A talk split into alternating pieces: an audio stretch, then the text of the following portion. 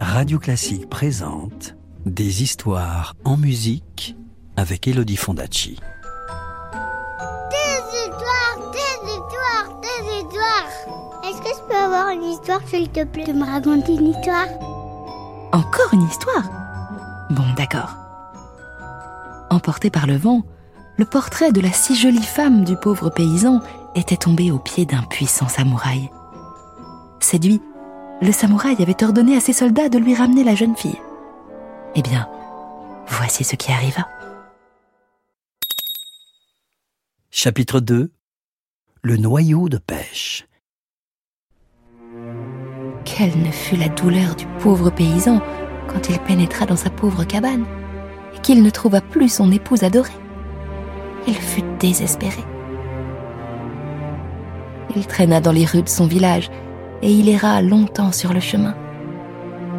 Il pleura beaucoup, mais il ne retrouva pas sa femme.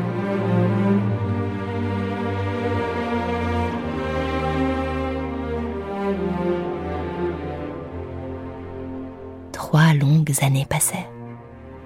Le samouraï avait contraint la malheureuse à l'épouser. Elle avait dû céder sous ses violentes menaces. Mais du jour où il s'était marié, elle s'était imposée un silence absolu. Plus un son ne sortait de sa bouche délicate.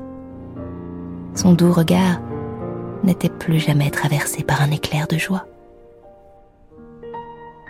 Un jour que la jeune femme et son nouveau mari dînaient sur la terrasse du palais, ils entendirent un chant harmonieux. Si pour fleurir les citronniers ont besoin de neuf années, trois ans doivent s'écouler pour les pêcher les châtaigniers. La jeune femme tressaillit, et sur ses lèvres s'épanouit d'un sourire. C'était la voix de son amoureux. Il me plaît beaucoup de te voir sourire, dit alors le samouraï. C'est vrai que cette chanson est très jolie. Allons donc voir qui la chante. Et ils se penchèrent à la balustrade. Oh, dit le samouraï, ce n'est qu'un pauvre vendeur de pêche. Hé, portier, fais donc entrer cet homme.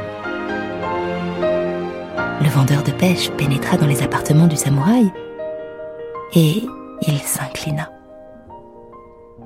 Approche, lui dit le samouraï. Je voudrais admirer le sourire de ma femme. Elle est toujours tellement triste. Écoute, échangeons nos vêtements et je chanterai la chanson à ta place. Le bonhomme revêtit les habits du pauvre vendeur et il sortit dans la rue, emportant sur son bras le panier de pêche. Il commença à chanter. Si pour fleurir les citronniers ont besoin de neuf années, trois ans doivent s'écouler pour les pêcher et les châtaigniers. Il leva les yeux vers la terrasse et il demanda à sa femme Alors, tu aimes cette chanson? Il ne reçut aucune réponse. Inquiet, il retourna à la porte du palais. Mais lorsqu'il voulut entrer, le portier l'en empêcha. Le seigneur était vêtu si misérablement que l'homme ne l'avait pas reconnu. Il lui dit Ça suffit maintenant. Tu as déjà vu mes maîtres et ils t'ont acheté des pêches. Va-t'en maintenant. Et il lui ferma la porte au nez.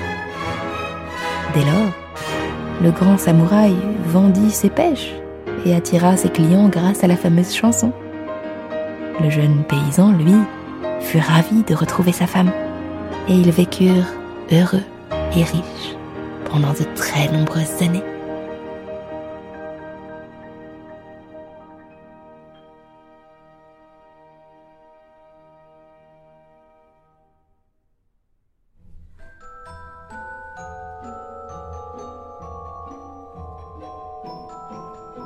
C'était Le paysan et le samouraï, un conte de Chine raconté par Elodie Fondacci sur des musiques de Xiang Xingai, en collaboration avec Nathan.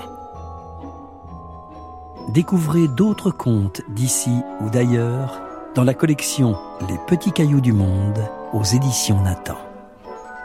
Radio Classique, des histoires en musique.